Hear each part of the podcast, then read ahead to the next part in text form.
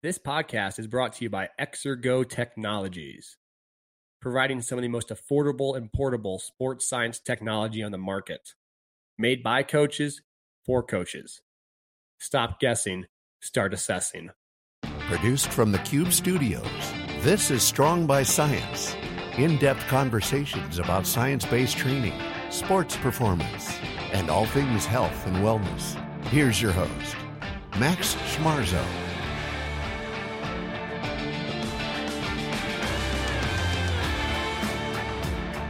What's up, guys? This is the Strong by Science podcast. And of course, who else could it be here today with myself? By popular demand, probably not by my choice. Tired of talking to this guy. The one and only, the bearded wonder, Cory Schlesinger. Cory. Oi, oi, oi. how you doing? Good, good, good. So, good to be back on. This podcast is a little different. This isn't going to be me asking Cory questions. This is basically you guys, the listeners, asking us a bunch of questions. So I posted on uh, social media recently. You know, we're about to have a Q&A with Cory. We got, I mean, this stems from, I mean, I did the first podcast with Cory, and then we got a bunch of questions. I did a second podcast with Cory, and then I got more questions. So I was like, you know what? We're just going to make a post on Instagram. Ask your questions.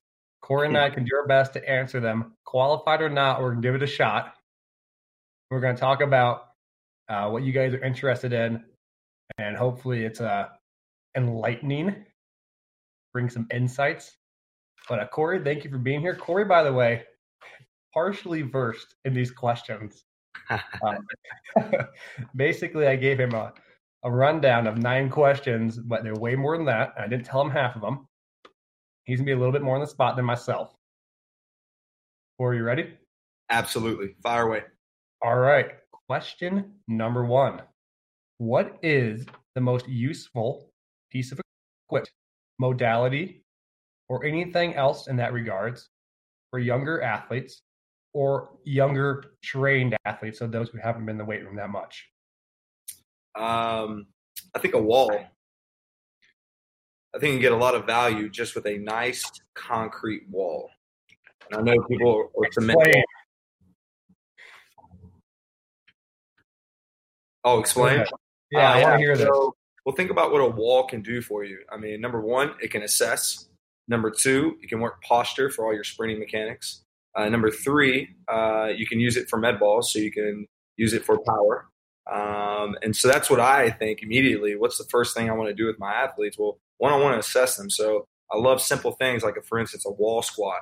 Like, let's see how deep you can go without your face smacking into the ground or into the wall. Or uh, looking at your posture, for instance, uh, your ability to self-organize on a a wall squat, but b like I like doing a uh, like a waiter's or excuse me like a windmill, and then have them use the wall so they can gain new ranges. Uh, so once again, you use it as an assessment tool you can use it as a training tool um, for range of motion. Um, three, you can use it for strength. Uh, obviously, you can do a ton of isometrics against it. It's an immovable force. Um, and then all you need next is a med ball, and you can do a lot of throws against it. So, you know, something that's simple that you can find at the park. It's just a wall. Um, also like an incline. So hill sprints, right? Anybody, anybody can go find a hill. So a hill is another great resource. But if we want to get into some actual equipment, yeah, medicine balls are awesome. Love a trap bar. Like I've been obsessed with the trap bars lately, um, or in the past today. So a trap bar is a huge one. I love a safety squat bar, but um, yeah, believe it or not, a wall. Um, and then if I really want like a free weight that I can just throw in the back of my car, kettlebell for sure, kettlebell or a center mass bell. So because Cory decided to cheat, and name like nine pieces of equipment. I did. it, it was off to great. I mean, I've never heard a wall as a piece of equipment. I love that. That's awesome. Um, like a hill, kind of what you alluded to as well. Nature in general, things that we it's not even equipment. It's just like things that we have that we can utilize. So to to answer the question from my end, and actually pick one piece of equipment, I'm picking a sled. Now, the reason why I'm doing that, I'm a big fan of a sled, and this is for anybody across any domain. For the fact that it's probably one of the safest pieces of equipment that you can load for an individual. It teaches them how to move on their feet. It challenges them in a functional pattern. You can pull it, you can push it, you can drag it, you can um, use upper body with it as well. You can go sideways, you can go forward. You can use it for tons of different things. So uh, a sled, I mean, some of them have handles on them. Uh, some of them have low handles, high handles. Especially when it's someone that you want to develop maybe better patterns, like a squat, um, a hang clean, or whatever you're doing. You can use the sled as that safe means to overload them in regards to weight, power, and speed without them being concerned with that weight falling on them. So it has multiple benefits from a safety standpoint. The technique is really self organizing. You push a sled and you typically get in really good positions. And it's easy to cue and coach. You can have them hold that starting position of a sled itself and how they're moving it without them having to move it. So now you can say, okay, get in that position, maintain that position, move it from there, and go from there. My opinion and what I go with is the sled. I like the sled a lot too. That makes a lot of sense, especially the one thing that I see leak the most is the lower leg complex. So as soon as you see everybody trying to do these crazy heavy sled pushes or crazy fast sled pushes, you see energy leaks everywhere. And so what's what I utilize, and I thought about this as a child, was do you remember when you used to push a shopping cart in the open parking lot, right? And you would start skipping with it and bounding? Like that was a beautiful training device, just a shopping cart alone. So I take those same principles that you use as a kid with the shopping cart and apply it to the sled. So, like you said, like it has so many different aspects that you can work on. I mean, who to think that you could use a sled for bounding? A lot of people don't use it for that at all. They, they use it for conditioning, um, or they use it for the absolute speed component. But I really like it for teaching more than anything, and then assessing from looking at energy leaks with heavier loads. especially if you ever worked with like an older adult population, a sled is a great way to add load to something without you being concerned about them. Oh, you know, is their back going to hold up when they squat? Can they do an RDL and a hinge properly? And a lot of these people, and this is from like a private sector side, when you enter and meet with someone the first time, they don't want to just learn a movement pattern. They want to sweat. They want to. They want to train. They want to feel like they did something. And a sled is a good way to safely do that in a very controlled environment. Because the minute they get out of position, they can let go of the sled, reset themselves. You can tempo it. You can make it heavy for maximal strength. You can make it um, rowing. So it's strictly concentric. And because it is concentric by nature in a horizontal manner, you really eliminate some of that. Oh no, is that eccentric load is going to be too great? Like versus someone doing like a, a lunge, which is, you know, much more uh, demanding than pushing a sled would be. Absolutely. I agree. Yeah, I think we got some pretty good ones there. A wall, a sled. That's pretty good. So I'm gonna uh, piggyback off of this one, and it is: what is your favorite piece of equipment or most underutilized piece of equipment? And this is not in regards to any training age at all. Underutilized piece of training. I'll go ahead. I got one for you. Yeah. Everyone, everyone at Stanford knows this, and they might remember the, what it would be. Right, the glute, the back extensions. Oh, jeez, jeez. swear to God, daily hundreds of reps. I, I, swear by them. I think a they're done improperly sometimes. Mm-hmm. People want to just round the spine and throw their thoracic up to do it. It's really a glute driven movement, um, but it's a nice isometric contraction on the erectors with a glute driven movement. You can change the angles on it. You can load it. We've done stupid things. We've done max effort, um, you know, pulls off of it. Pull 315. Oh, excuse me. For those that want to know. excuse me. Um, my, my claim to fame is only being able to back extend weight.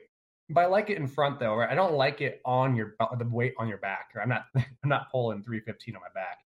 I like it out in front for the fact if you get out of position, um, you can obviously let go of it, but also for the fact that it's forcing you to initiate with the hips. For sometimes when it's on your shoulder blades, you initiate by throwing your chest up. You're not really driving your glutes through. So that's my uh, underutilized piece of equipment. And uh, I, I, was a West Side wannabe, so that's probably where it came from. okay, so well, well, wow. I guess we're we're we're kind of vibing here because mine would be via West Side, their athletic training platform. Ooh, I like it. Good choice. Yes. Might have one up to you. Might have one up to you. the, uh, the, the ATP, if you will, uh, for those that don't know, is a belt squat. And what's really unique about this specific belt squat is is anybody seen a Pit Shark? Right, a lot of you guys might have seen that as your first hip or your uh, first belt squat. Well, it's fixed, right? So it's kind of like a it's not a leg press and not a squat. It's right in the middle, right? But it's still in a fixed plane.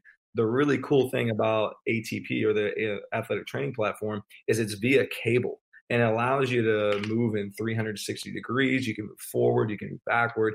So you can literally do whatever you want. Once you hook in and lock it out, at that point, I mean, you could what you could do step ups with it. You could go lateral. You could uh, do marches standing, marches low, squat, deadlift, do whatever you want.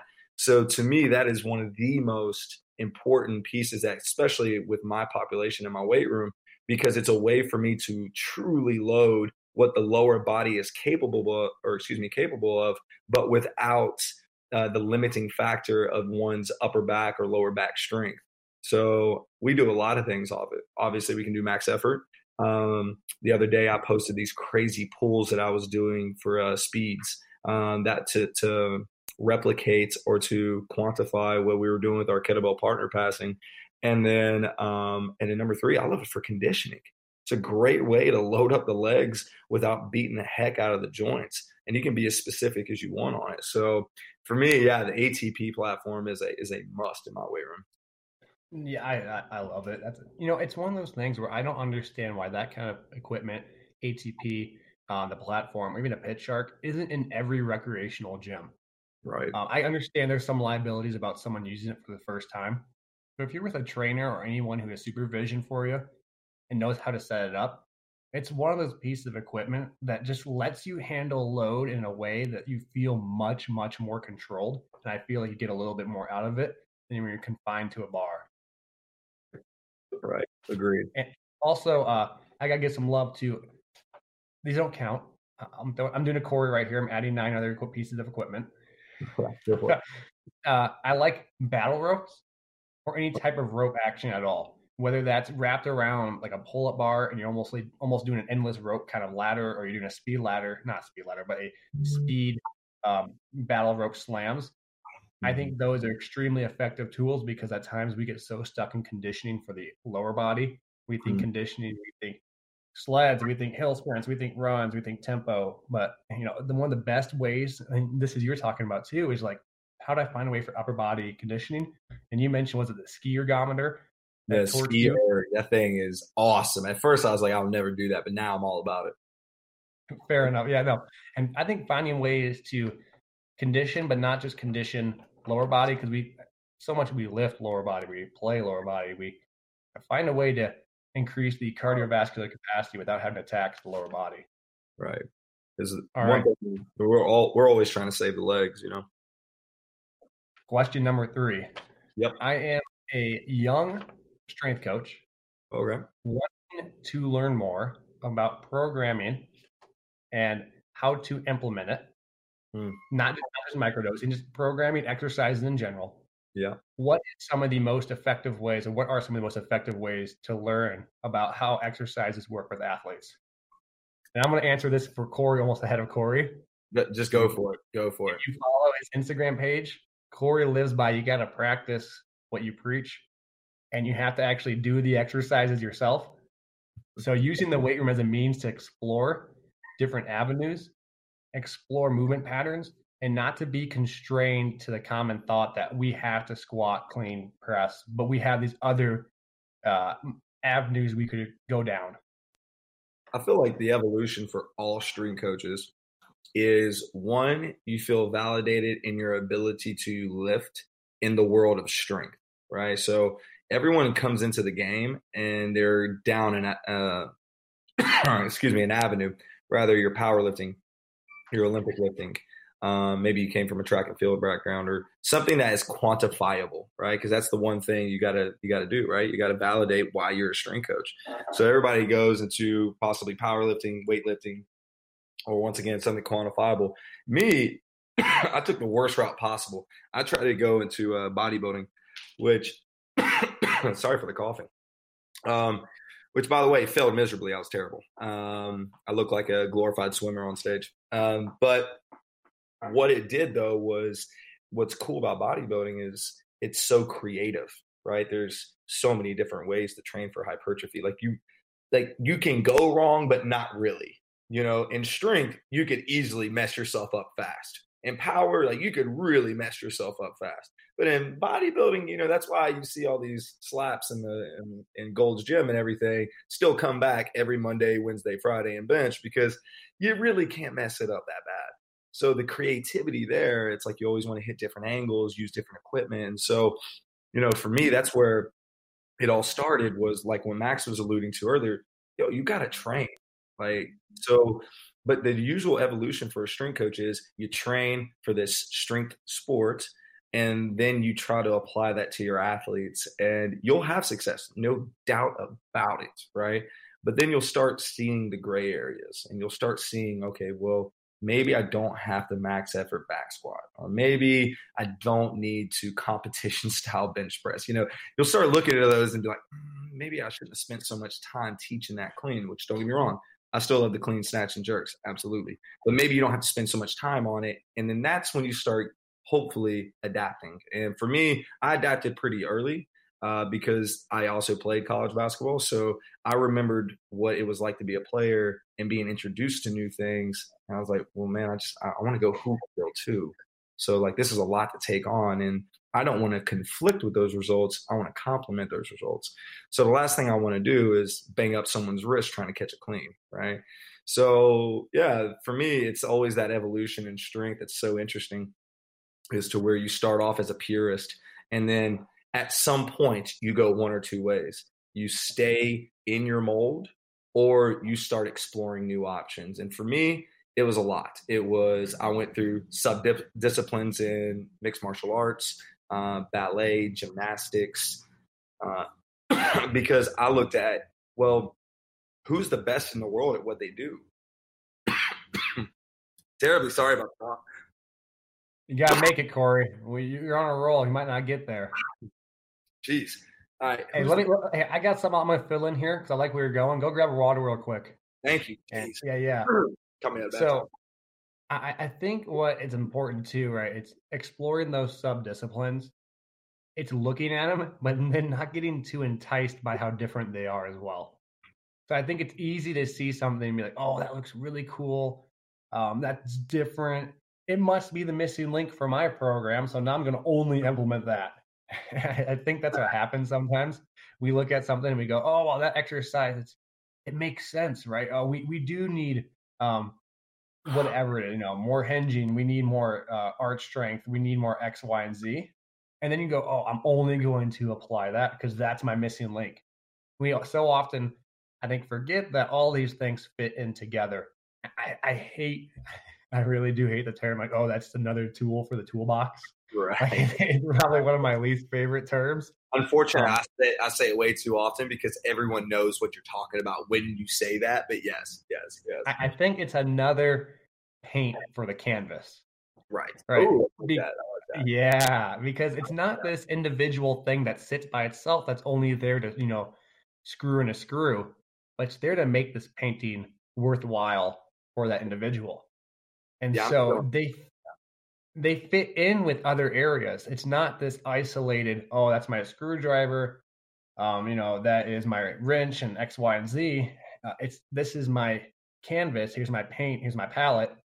And so now I'm going to apply these paints to maybe make a different color, make a different picture that fits what I want to get out of it. And, and my, my my long rant to actually get to it is, is you know, we see all these things. Uh, uh it's easy to be like, in the grass is always greener. It's easy to say, oh, well, that person's doing this and that person's doing that. I think being creative is the most important thing. I also think being logical is very important too. Right. I think some of these creative exercises are great to explore. They challenge you yourself, but maybe only one out of 15 you actually apply at any point in time. Well, the real issue is uh, like a quote you, we took from the last episode was, "Well, does it solve a problem?" Right? Like that's where you go looking in other sub disciplines because once again, like what, what who are the best in the world at what they do? So for me, I think who's probably got the most robust feet because they have to. I think ballet like you i mean dance like those they, they, they do all that crazy stuff barefooted so in gymnastics so there's there's something to it right so well what are they doing right? Now i'm not necessarily saying hey guys we're signing up for ballet class right? But what i'm looking at is possibly warm-ups uh, possibly stances uh, ways that they do some training or, or even foot care right? Looking at some of these aspects and be like ooh that's easily number one applicable. Because if it's not applicable to a mass you can't explain it like what is it albert einstein's quote like you can't explain it to a three year old then you don't know the subject yourself. Like once again you're taking very palatable or palatable information and you're trying to spoon feed it to your athletes and hopefully you know you're doing it for a solution you're not just doing it for doing its sake right um, and don't and you ain't doing it for the gram you know that's one thing you see the most is people trying to do it for the gram do it for a solution mm-hmm. yeah no i like that having a a reason, a logical reason behind it too. And, and certain times, right, it might fit in. And this is an assumption I'm about to make, right? And assumptions are dangerous because they make you look like an asshole sometimes. But I feel like there's kind of two classes of people when they first are introduced into strength conditioning. You know, whether you're a strength coach at a college level, you're just learning about it. Um, so you want to be a strength coach at the college level. You you want to be a private trainer. You want to be an, an advocate of strength conditioning. Mm-hmm. You either fall in the traditional has to be has to be this, or it can't be traditional and it has to be something else. And right. like it has to be like either this like crazy distorted exercises, and that's all we're gonna do. And we're gonna do prehab for 90 minutes. Or you get the group that's like, screw prehab, we're gonna squat, you know, 10 sets of 10 and, and get jacked. and I think there's a happy medium between it but I think when you first start, it's natural to fall into a school because that's how the learning process is. You start you start in a school somewhere you can learn from. In school, I mean a group of individuals that you extract information from, and then you develop and grow. But I think what you're saying is really important is how do we develop and grow in a way that we're not constrained by you know schools of thought, but instead we're just looking across the horizon and seeing what works. Right. Agreed. Agreed, man. Awesome. So question knocked out of the way. Next cool. one, right up. Uh, this is like, Cory has some good answers to this one. I know. I haven't even asked it to him yet, but I'm I'm ready for it. Okay. Um, thoughts on load monitoring, oh, athlete tracking. Now, Cory, um, I'm gonna, I'm gonna preface this by Cory pretends to not do a bunch of science, but Cory does a bunch of science. So, athlete monitoring. Athlete monitoring and what, what, I'm going to take a step back, and I think we need. So let me ask the question again first, because yeah, I butchered it, and probably people listening are like, "What the hell did he just ask?" Right. Thoughts on wearables, metrics, load monitoring um, for an athlete. Now, load monitoring doesn't just mean right, how much distance someone traveled. Load monitoring is a means of how do I assess how load is also impacting the individual. That's my opinion. And so I know Cory does a lot of force plate testing, and he talks about force plate testing. And in my opinion, that is a form of load monitoring, especially the fact that you know some individuals don't want to wear wearables, and so what's the next best next best thing that we can actually do? So, can you speak to your uh, force plate stuff for a little bit? Yeah, uh, I mean, I'm not going to claim to be an expert in force plates by any stretch of the imagination. I my only goal was to take the simplest form of what everybody thinks is a performance metric, aka a counter movement jump. I think we all agree that if someone looks and sees that they have a higher jump height, they thought they got better, right? So my goal from that was okay, let's dissect the counter movement jump and go from there. So the some key PIs, if you will, or key performance indicators I was looking for was I looked at eccentric braking, I looked at RSI mod, uh, looked at concentric impulse, and and then jump height and body weight, right? Or and also we dabbled with peak power per body weight. Um, and so as we saw as our season went, we, you know you have your dip as soon as you start, uh, preseason because obviously there's an acute spike in load uh, via practice. Um, and so then what's really interesting is, and I'm not trying to like pump up the microdosing model by any means, but because of the way we train, pump, pump, we pump, pump, pump.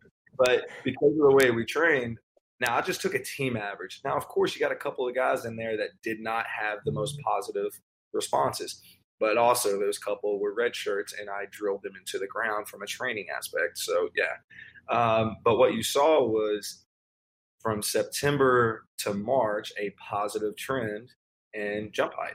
I was like, oh, that's cool.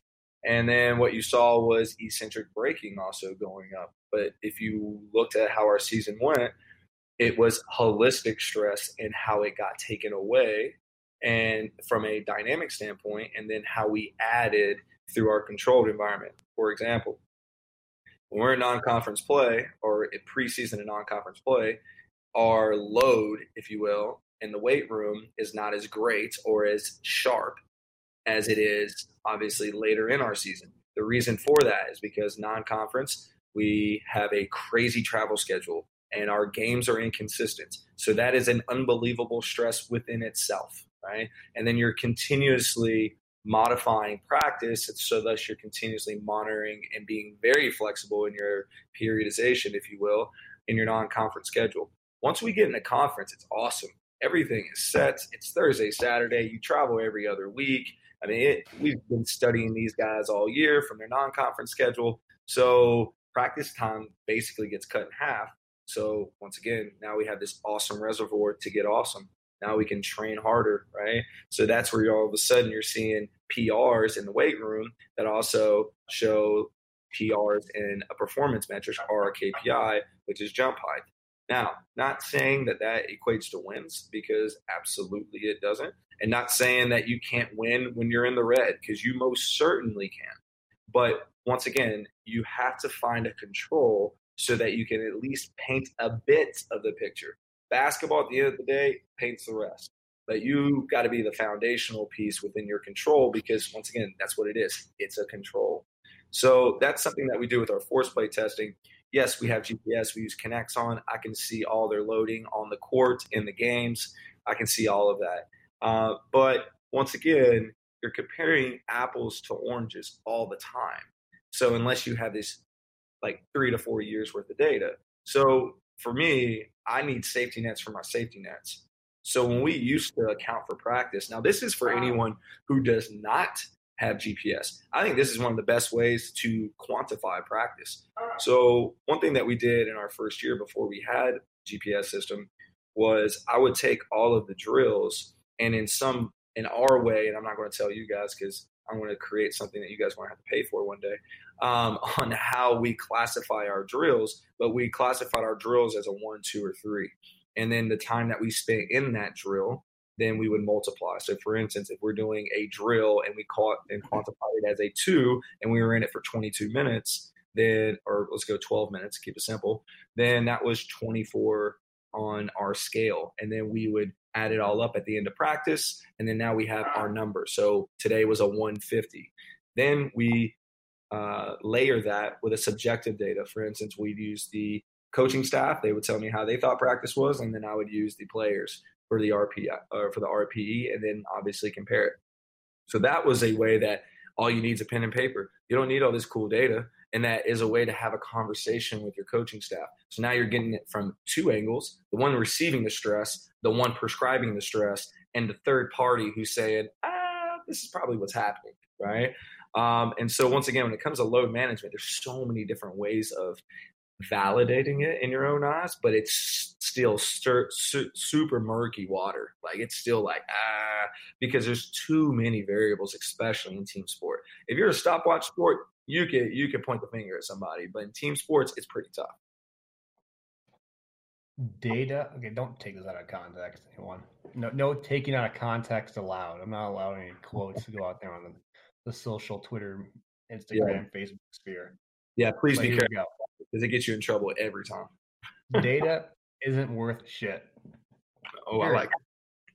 It's how you use data that makes it valuable. Right? There's nothing innately powerful or useful about a car. there's, there's nothing. A car by itself just sits out there, Right. keeps my parking spot dry. It's the guy driving the car that makes it useful.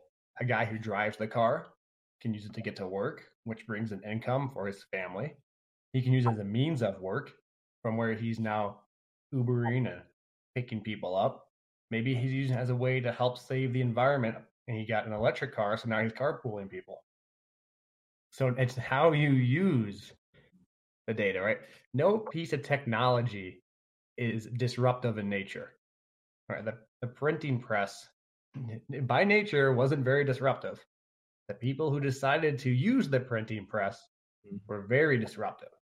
So it's how you use information, how you use data that makes it disruptive.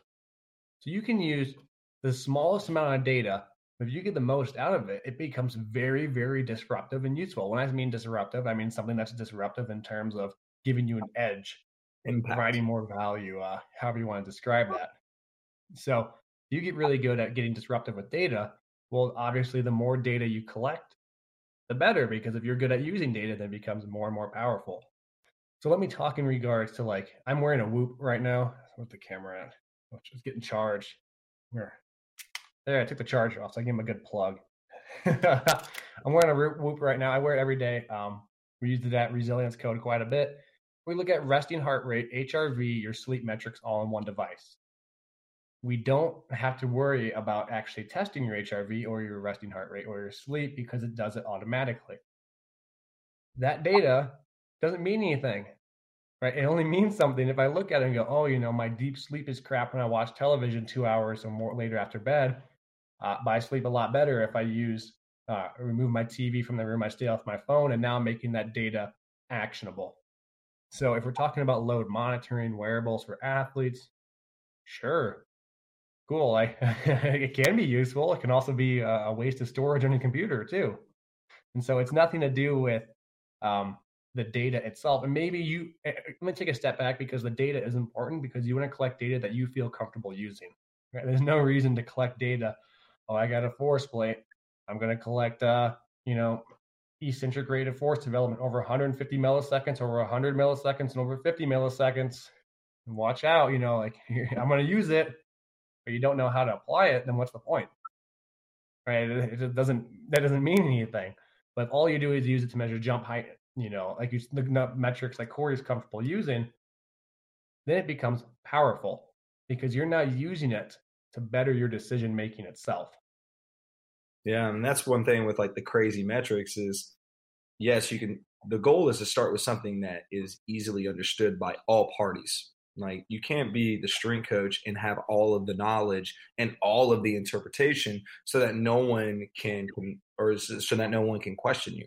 Everyone on the team, even the players, coaching staff, the athletic trainers, all the support staff, all has to be well versed. So, A, you're going to have to find a data point or a piece of data that is universal that everybody can understand.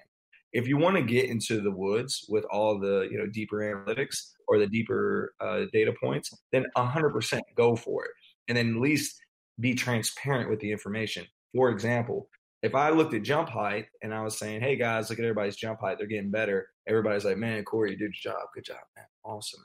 But then when we start looking at certain individual players, and for instance, we had one kid who had a couple of ankle issues.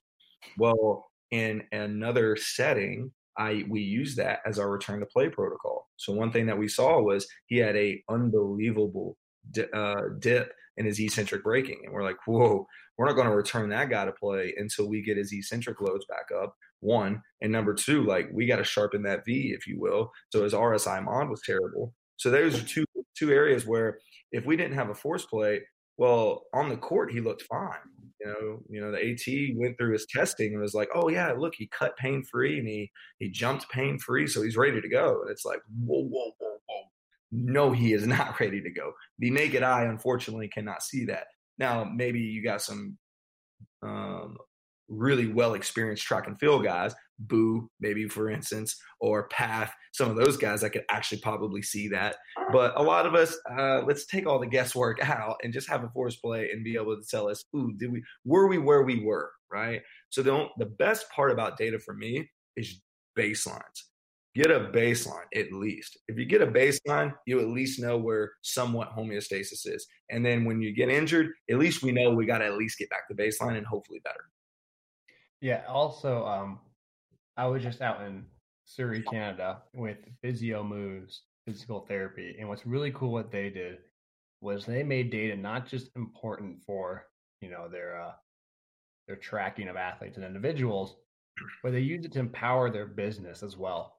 And so this is like a private sector deal. They're using here comes a plug, right? Plug warning. They're using the G Flight, right? I, am a direct. Hey, We're using the G Flight. I use the G Flight. You should probably use the G Flight too. Um, and well, they're using it as a means to assess individuals, and they just announced that they're having a free assessment day in Surrey, Canada, that you can go over, and they're getting performance assessments done because it allows people to get a profile and maybe they don't stay and train at this facility but maybe if they get hurt well who has the profile right the facility knows your name knows your information and that piece of technology now has what i call horizontal and vertical value horizontal it means like across your department you start to uh, have that information be a common thread and used across individuals and then vertically that it grows beyond what the initial assessment meant. So that is giving and empowering that uh, physical therapy clinic in a way that you know you couldn't before because now it becomes unique, it becomes exciting, it also becomes very valuable to the individual getting that assessment. Absolutely. Yeah. All right. Question I don't know what number this is. I don't know why I try. No, I have no idea what number. Question three, four, five. Question seventy-three. um, this is a this is a social media question. This is kind of an interesting question because this is a little bit of the elephant in the room. I don't want to call it that. Um, it's a little bit of something that that people don't want to talk about all the time, but it is important because people got to feed families. Oh, I right? see. okay. Okay. It is a question about social media.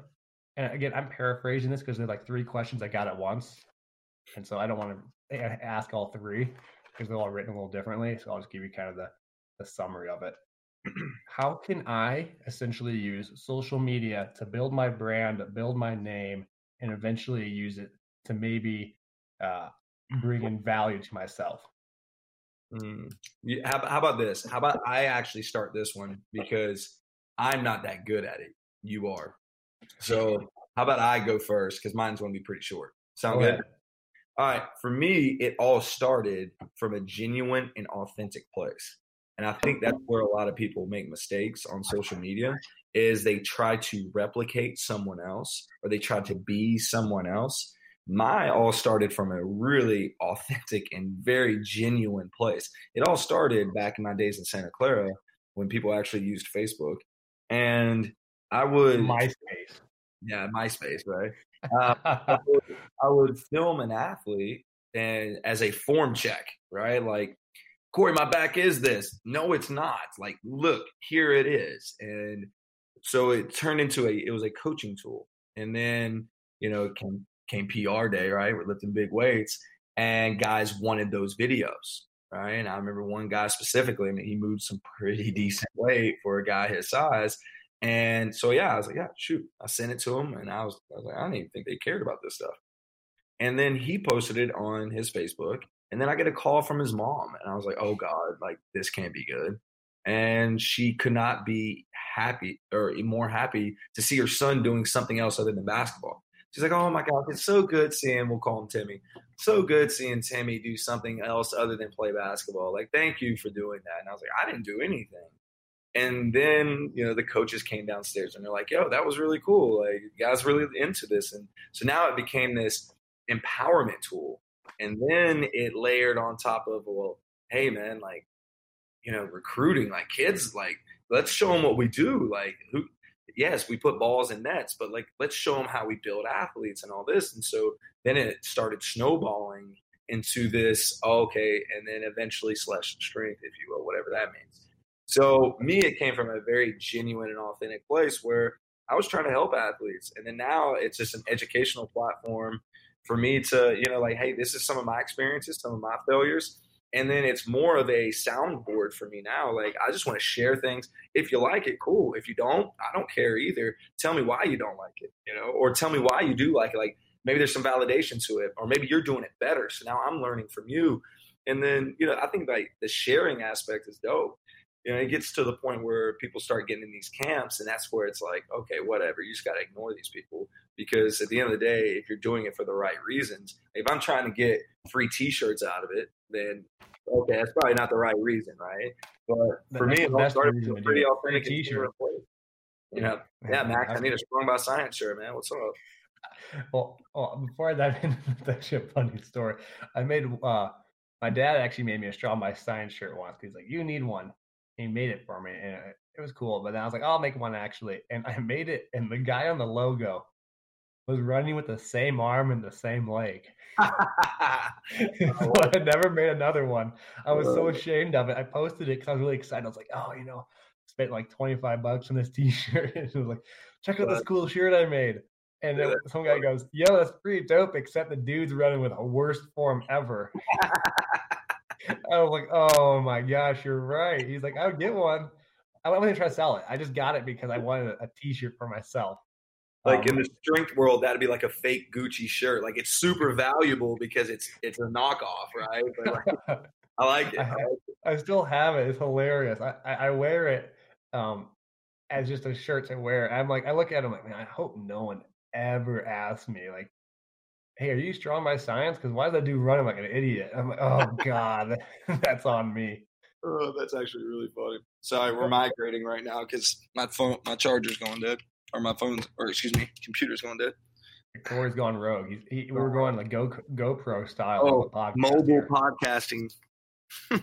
so, um, yeah, no, it's a it's a fair question, um, and it's a question I don't think people always want to address because people I think Brett Bartholomew will bring this up, and he's like, you know, people in the strength conditioning world don't want to talk about making money. it's, it's not a, common thing. That's something that we should all be proud of each other trying to do because we're all in this together first and foremost. I, I thought that was an interesting talk. Um, I heard him mention that at the Power Conference out here in uh, Inglewood, Cal- not California, Colorado, uh, last year. But to give you some background, my like my Instagram page, Cory, I don't know if you remember this, but I didn't have my name on it anywhere. I was actually afraid yeah. of putting my name on it. Um, I, it was strong by science. And I said, providing useful, insightful, science based training material. And just like Cory said, I made this because I wanted a page that posted useful, insightful, science based training material. And there wasn't one out there. And I was like, well, I, I want this and I'm just going to make it and if someone out there likes it, cool. If not, that's okay. I remember being very embarrassed about it because I didn't have my name on it. I didn't want people to know it was me. Uh, I, I, never posted it on any of my personal accounts ever. I still haven't to this day. Like it's one of those things where I'll do it. Um, yeah. I, will associate my name to it. Obviously, I'm proud of what it's become. It's not something I've ever think I've posted on my own personal page. I just I did it for myself originally. I did it because I wanted to see something like that and I wanted to learn from it and I wanted to share with others. I thought there was a lot of cool ideas I'd read and like, well, if I like these, then maybe someone else might like them. Right. So first and foremost, I made this page like incognito, borderline ashamed of it.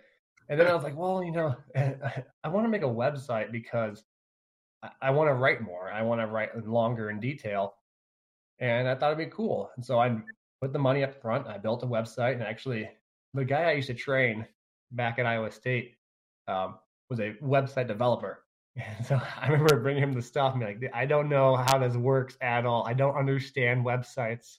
I don't know how to even, you know, where I don't know how to begin. Like, oh, you go here, you go here, you click here. I was like, okay, dude, I'll train you. Just please, I'll come over. Give me 20 minutes. I know it's gonna be easy for you. It's gonna take me four days. We set it up. So I ended up setting it up. And again, my name was never on this at all. And what I originally made this for was just a place that I could share information. Uh, it was never from the intent of, oh, I want to build something. I want to, you know, monetize and grow and make a business and I want people to like my posts. No, like, I, never have been that way. Um, I I probably do a poor job of not responding to enough people who leave comments, and I apologize for that. But I use as a means to share information, um, connect with individuals when I can. But I also have other things going on where we, like a podcast, for example, that we're just trying to provide information with individuals in a much larger scale. And so when you're talking about the business side, right, don't think of it as a business. Think of it as making a solution to a problem, like Cory said earlier. Right? I'm not trying to, you know, oh, everyone, you know, ad campaigns and marketing. Because if you do something that's not genuine, it's not going to last very long because you're just not going to give a shit about it. You're just you're not going to care. Um, you're not going to like it. And as weird as that sounds, like I remember the first time I made an Instagram post where someone just like thrashed me in the comment thread. They, they just attacked me. And I was like, I felt really bad. And I felt really bad because I cared. like I, I cared what people thought about the post because I was trying to share information that people would like. And I remember making it and someone just ripping into me and being like, I remember like being really perturbed by it and being like, oh my gosh, like oh, my posts are horrible. Like I feel bad because I tried making some that people liked. And I did it because I liked it and I enjoyed it. And kind of like anything that anyone's ever written, if you've ever gotten it ripped apart, you understand like you probably cared about it. And that's why you didn't feel good about someone being mean to you about it. And unfortunately, people are going to be like that. And that's how social media is. So if you guys are out there, just don't be mean to people be nice. I mean, someone told me this a long time ago. The more haters you have, the the better you're doing. So, well, they, I must be doing pretty bad because a lot of people are really nice on this page. I appreciate it. like, Thanks, guys. Um, yeah, no, but really though, uh, people and I don't hold anything against anyone. If if you build a car and you want to sell it to me, I should probably buy the car. I don't expect you to give me a car for free. Hmm. People in every other profession who write books and they and they charge you for the book and strength conditioning we're all really nice and we're all kind to give each other free stuff but i see nothing i buy books i buy people's books all the time i buy books that i like i buy books that i don't like but i know it supports the person i know they built it or built it made it wrote it edited it and they invested time of their life to provide me information and if I don't give them some something in return, well, they're going to stop providing information to me because it's not very lucrative for them to continue to invest their time themselves. Right. Yeah. I mean, it's money is the ultimate voting cast, right? Like that, every dollar you spend, wherever you spend it, it's a vote, and you're voting for what that is. So you shop at Whole Foods compared to Costco or whatever, you're voting for wherever that is. So, you know, I mean, it's like like artists, like you just fall in love with the artist. So that CD didn't really hit, but you still bought it for the artist anyway. You know I mean? uh, but that's what you start seeing now is in strength. Maybe I don't know why why you see it so much in strength, but it's always give me, give me, give me. Like that's the thing I get all the time is, well, can can I come see you? Can I do this? Can can you give me more information on this? And it's like, okay, well, you gotta understand there's a lot of people out there that want things um, what do you give back? You know, like I think giving a lot of these Instagram posts or the IGTV or this podcast we're doing right now, like Max, no offense, you're not paying me, right? Neither of us get any dollars for this. This is yeah, zero exactly. zero money game. So you know, but we we're friends. We developed this relationship. I get a lot of knowledge from you. You know, like I'm, I'm hoping that I'm reciprocating something to you via throwing a kettlebell at you. You know, things like that. That we have a mutual benefit. So if I can give anybody advice out there, offer something if you want something, because that's currency and that's someone's time. And if they're probably doing a lot of content or they're at a certain job and they're they're doing all these other things they probably ain't got time for it. So look at it in their eyes, and then I'm, I'm, you might get the answers you're looking for. No, that's a great way of putting it because there's a lot of free stuff you put out there. There's a lot of free stuff that you put time into making and providing and giving to people. So that's a lot more than you know, Elon Musk gives me. I don't have a Tesla, but he, he's not out here making Instagram posts on how to make his Tesla. Like like I'm not comparing myself to Elon Musk. He's a little bit smarter and does a lot cooler things. I never made a flamethrower. I haven't been on Joe Rogan's podcast, so I, I can't claim any of that. And I get right. it. Maybe once I maybe once I make a flamethrower, I can start, you know, keeping it all to myself. Um, mm. no, but the truth is, I think it comes from because our the profession of strength conditioning is such a tutelage based program where you learn from someone, and that dynamic has shifted so far in the past 10 years because information has become more prevalent, easier to access. Um, there's online, right? There's so many websites and social medias and free journal articles that you can read yourself.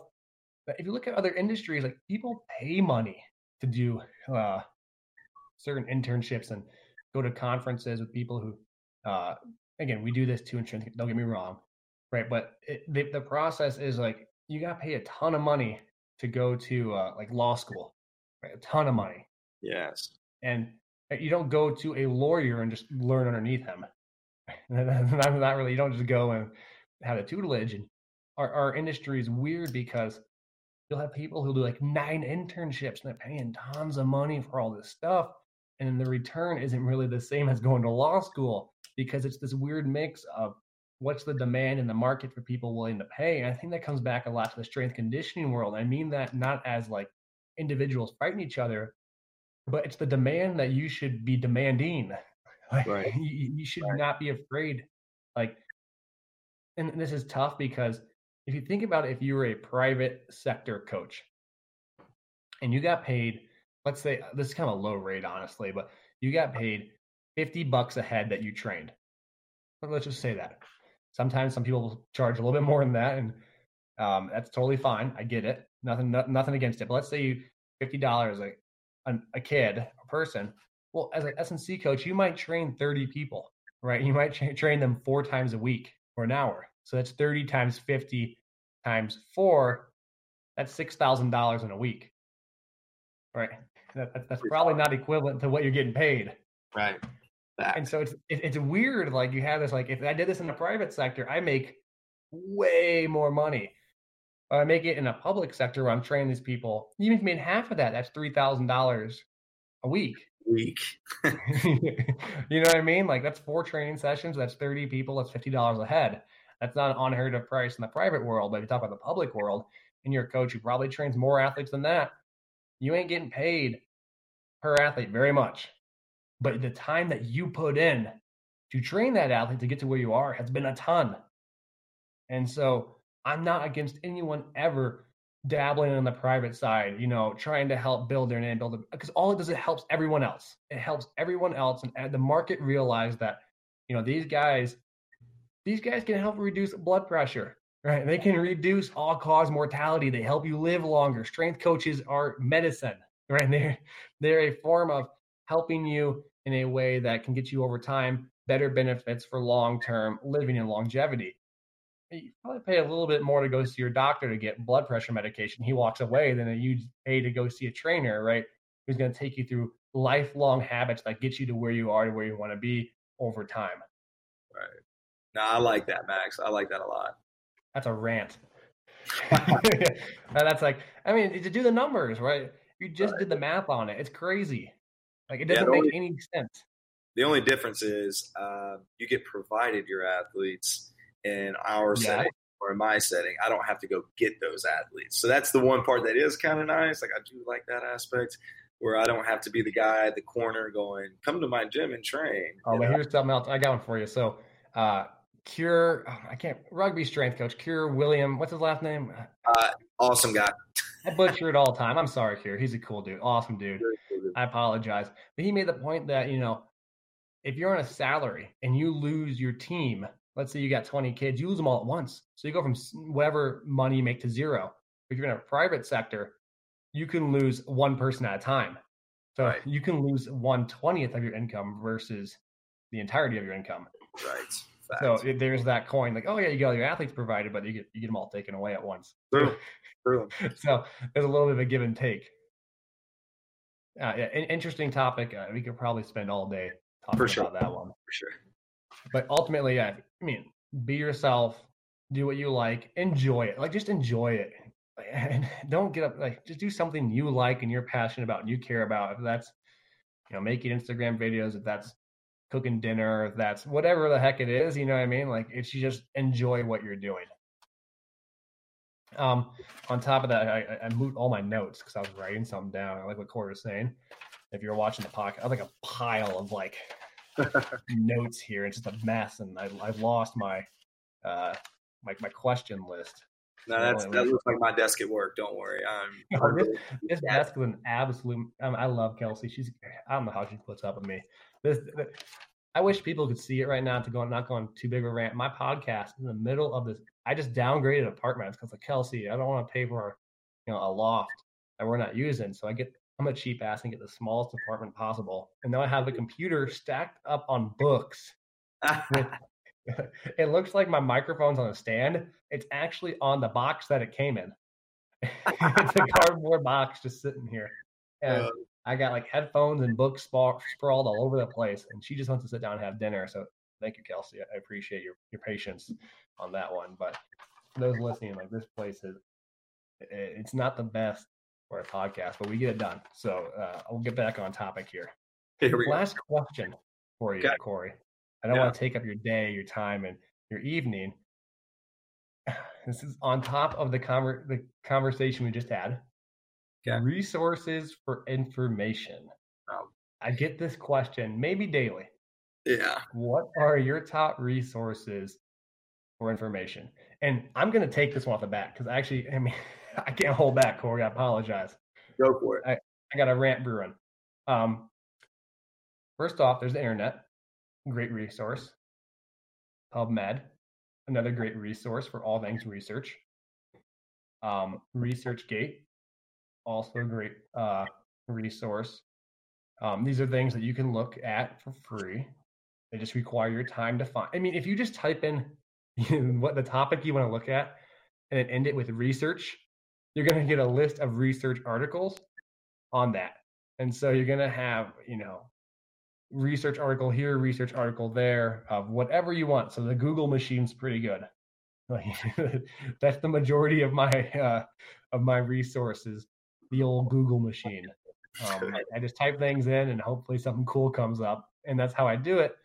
it, it that's one of the um, easiest ways to do it. But now the question itself, it holds some context to it that kind of doesn't bother me, but it makes it reminds me of a mistake I constantly make, and that is as if an answer from that question is going to solve your problem. if I told you, you know, this is this is the oh oh information oh I forgot like this book is the one that has all the information in it. Silly me, you know, like, this is it. Um, there's not one thing that has information in it that well a lot of things that have information in it. There's not one thing that has all the answers. I did this mistake. I bought a 650 page book and I bought it with the intent to just understand what certain lab values mean. But the whole book had like 480 pages of not lab values. And I, I picked it back up today and looked at it. I'm like, oh my God, like I did not understand this. I didn't read half of this. I, I read it, air quotes. But I was so busy looking for something that I missed everything else. Mm-hmm. Right? You're so busy and trying to find that single answer that you overlook everything. It's like it's like you're trying to find a quarter on the ground and you missed the hundred dollar bill next to you. You're like, oh, I dropped my quarter. I'm looking for it, but you're so busy looking for it that you miss everything else. So we talk about information, right? We're so busy looking for that one piece of information that you miss all the other information that's right in front of you. Yeah, I agree with that. And I don't want to jump in too early, Max, because I know you can probably go forever on this. Um, but for oh, me, go ahead, go ahead. Go ahead. Okay, so I'll keep mine really, really simple. There's only a few books that I just continuously lean on. For most of the listeners here, actually for all the listeners, but I mean, there's only one book that I really need. And it's going to sound super, super elementary and basic, and you're not going to be probably knocked over with the answer. But Easy Strength by Dan John is literally the only book I need as far as getting guys stronger, getting guys more athletic, like training for strength. Like that's literally the only book I need. With that being said, just I go find the best people in the world at what they do. And that's where for me it sends me down rabbit holes. And that's where I get my information. The last thing I want to do is sit down and go to PubMed That's the last thing I want to do. The first That's thing you should do, Cory. you, Max, because I let you go do that stuff, and then I try to retain the information from. And then an- he comes on my podcast because he's reciprocating. exactly, absolutely. That's, that's all I got to do. Like, I mean, I I go to really smart people, and you know, I'm at a point now where I can at least open that door with almost anybody and just get great information. But once again, just like we were talking about earlier, you got to give something back. And so for me, I give back unbelievable experience in so many different domains. Like I train high level pros in sports that you wouldn't believe. Basketball obviously is a huge one. Football is another, all the way to some Olympic sports. You know, so that's where like I got experience that a lot of people don't even come close to having. And then with that being said, like who are the old people that have done it the most? Like guys that I think that I've still not tapped into. Buddy Morris to me has got to be one of the most brilliant people that I've still yet to meet. Like I want to meet him so bad. Uh, so if you're listening to this, that'd be awesome. But I would love to meet you, buddy. Um, like guys like that, legends. Al Vermeil. Gee, there's not much further you need to go. Like Al Vermeil is fantastic. Uh, and that to me, like that's my resources. Is go to coaches, you know, go to coaches and have something else to offer. And I would pay. I mean, I would pay five hundred dollars just to sit down with someone like that for an hour. Honest to God, because to me, I'll get way more information than that than me trying to search through a book. Because yes, you can read about a situation, but you can't live a situation. You can only hear that from someone who's actually experienced it and experienced the pitfalls and the successes of it. It's one thing to write it in a book. It's another thing to actually do the thing. Yeah, to go on that, if you're, I think reading and applying need to go together. If you read it, apply it. Like, try your best to understand it, and not just be like, "Well, this book said that."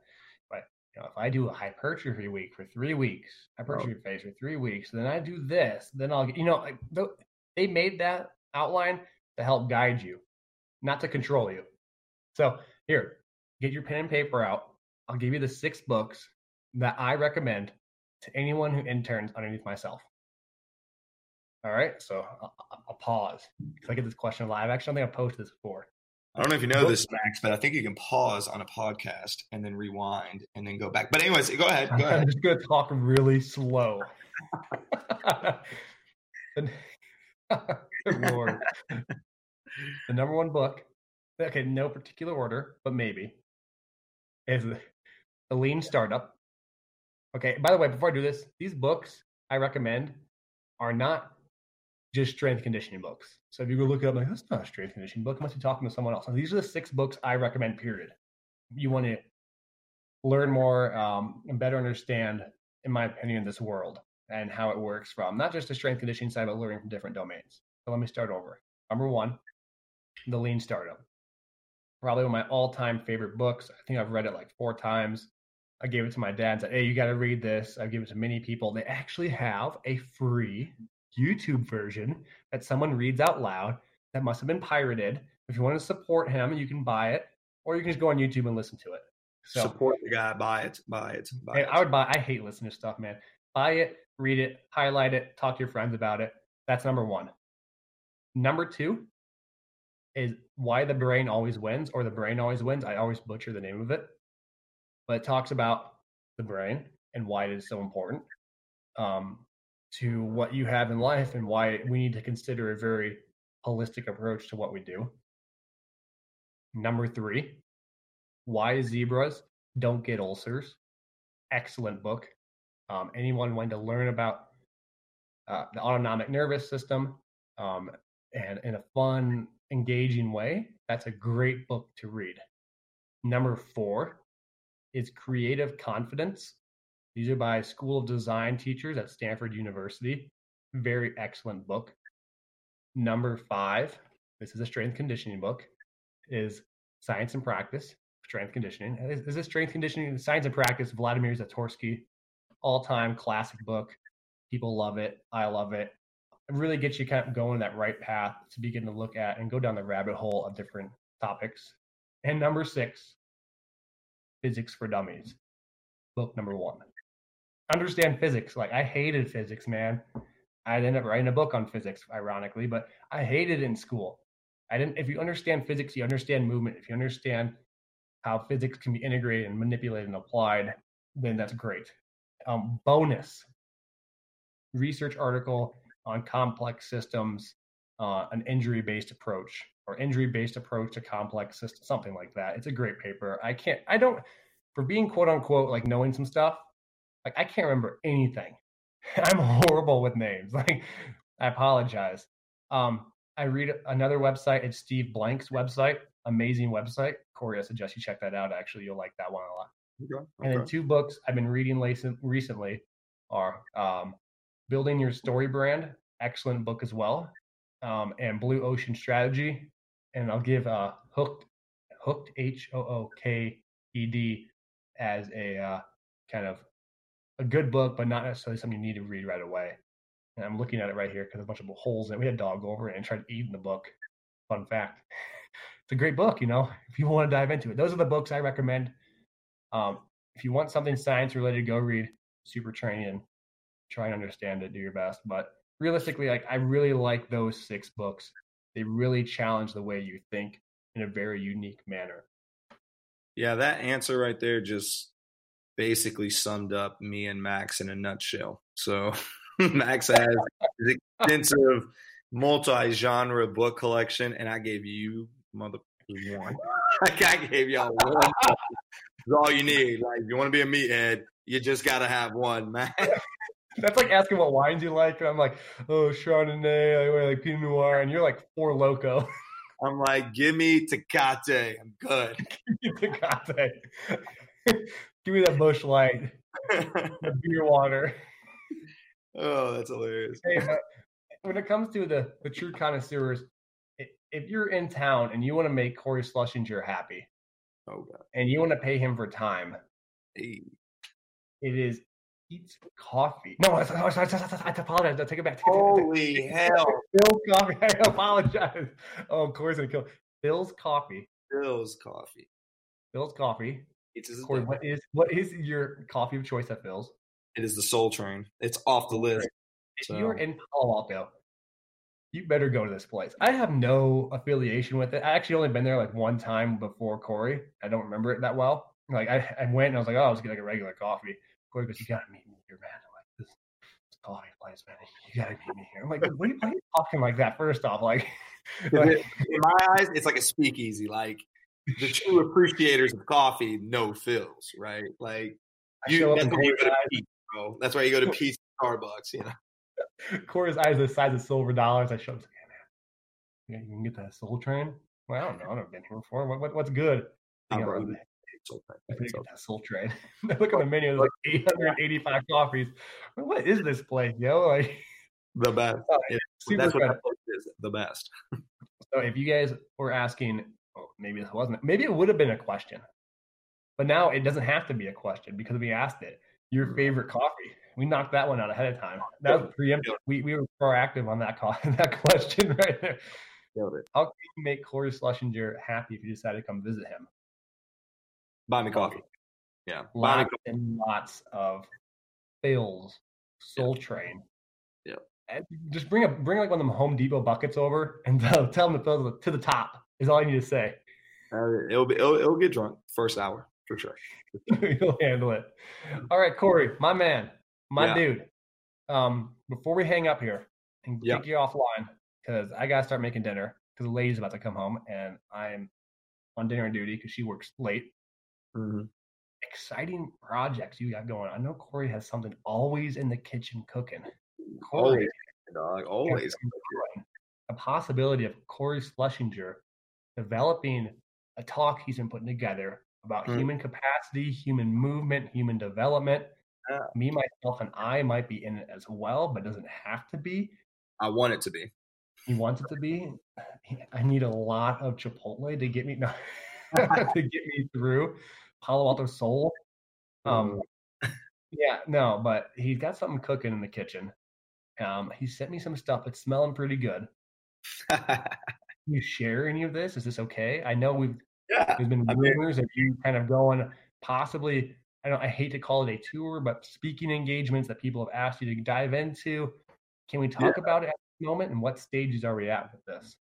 You know, for my career for the past three or four years, it's been you know come do a do a speak or, or excuse me come do a speaking engagement at our conference right come to our clinic and speak and you know I, i've always been honored like to me i used to sit i mean i remember i was sitting in my orange campbell 100% cotton faded t-shirt that said campbell university on it. it looked like a prison shirt not even kidding you and sitting there and watching these presenters and i was like man i want to be him one day like that great and so finally, I got to the point in my career where I can actually talk about a couple of things. Once again, I'm not that good, but I'm just talking about a couple of things that I'm very passionate about.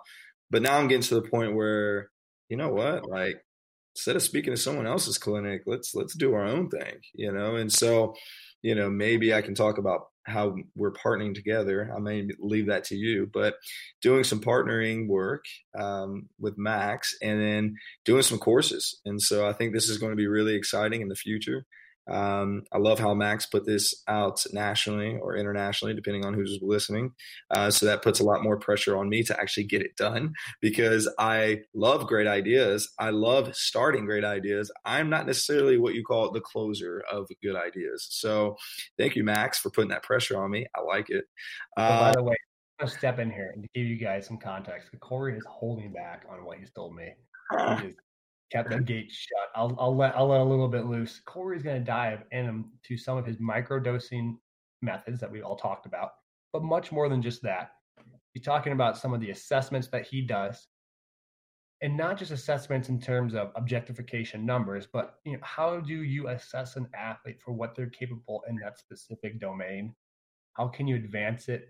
How can you, you know progress and regress? And how do I better understand how someone moves from a human movement standpoint. So we're not just talking about in the, are they squatting, are they clean, are they deadlifting, but let's really get at some base level stuff. I mean, base as in foundational, not base like low level understanding.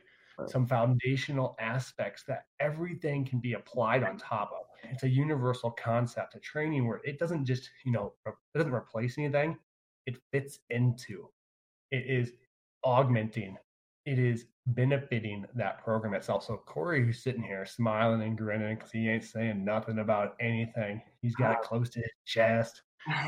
That's background to it. Um, so very excited. I'm excited. I know Cory's excited. We're excited because Cory's put his whole life in this kind of stuff. He's been working on it. He's been writing, um, organizing some thoughts. He's uh him and I. I'm kind of helping him organize some of the aspects, very small amounts of it, but it's his brain and his beard, and I'm just along for the ride to get all the information ahead of time. Really exciting. Um, he's been kind of leaking some of the information on the Google Jamboard and the IGTV. So if you guys want free information, Cory's been making longer videos. He's starting to work some of the stuff out. But I would say pen to paper, but more like a well, I don't even know what you call it, like yeah, pen, uh, uh, magic board. Um, yeah. So very exciting. Check him out at slash strength, Instagram, Cory, my man, my dude. If if if you guys want him back, I, I got his number. but popular demand, I I thought I was gonna have Cory on like two months from now, like three months from now. Hey, you gotta get Cory back on. You gotta get Cory back on. You gotta get Cory.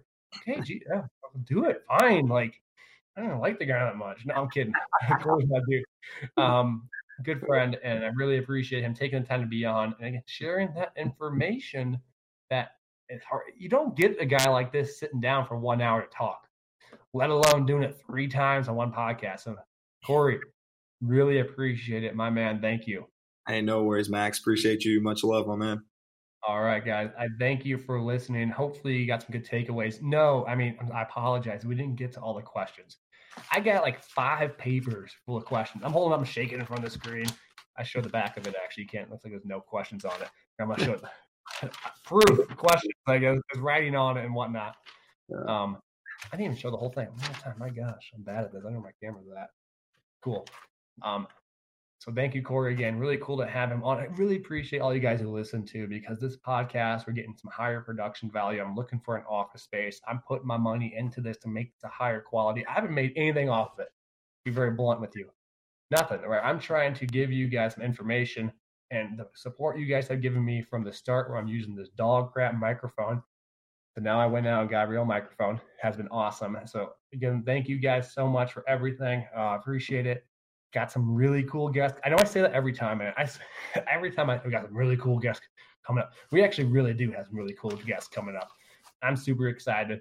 They're people that are making me do my homework before time, so I don't sound like a dumbass when I'm on here, prepping some questions, um, and it's going to be really cool. And so I appreciate you guys for listening. Stay tuned in. And we're going to keep having this wide diversity of individuals, whether it's Cory or we got guys talking about AI technology. We got design thinkers lined up. We got a lot of people coming in the, in the queue here. So thank you guys once again. Really appreciate you and take care. Be safe. Thank you.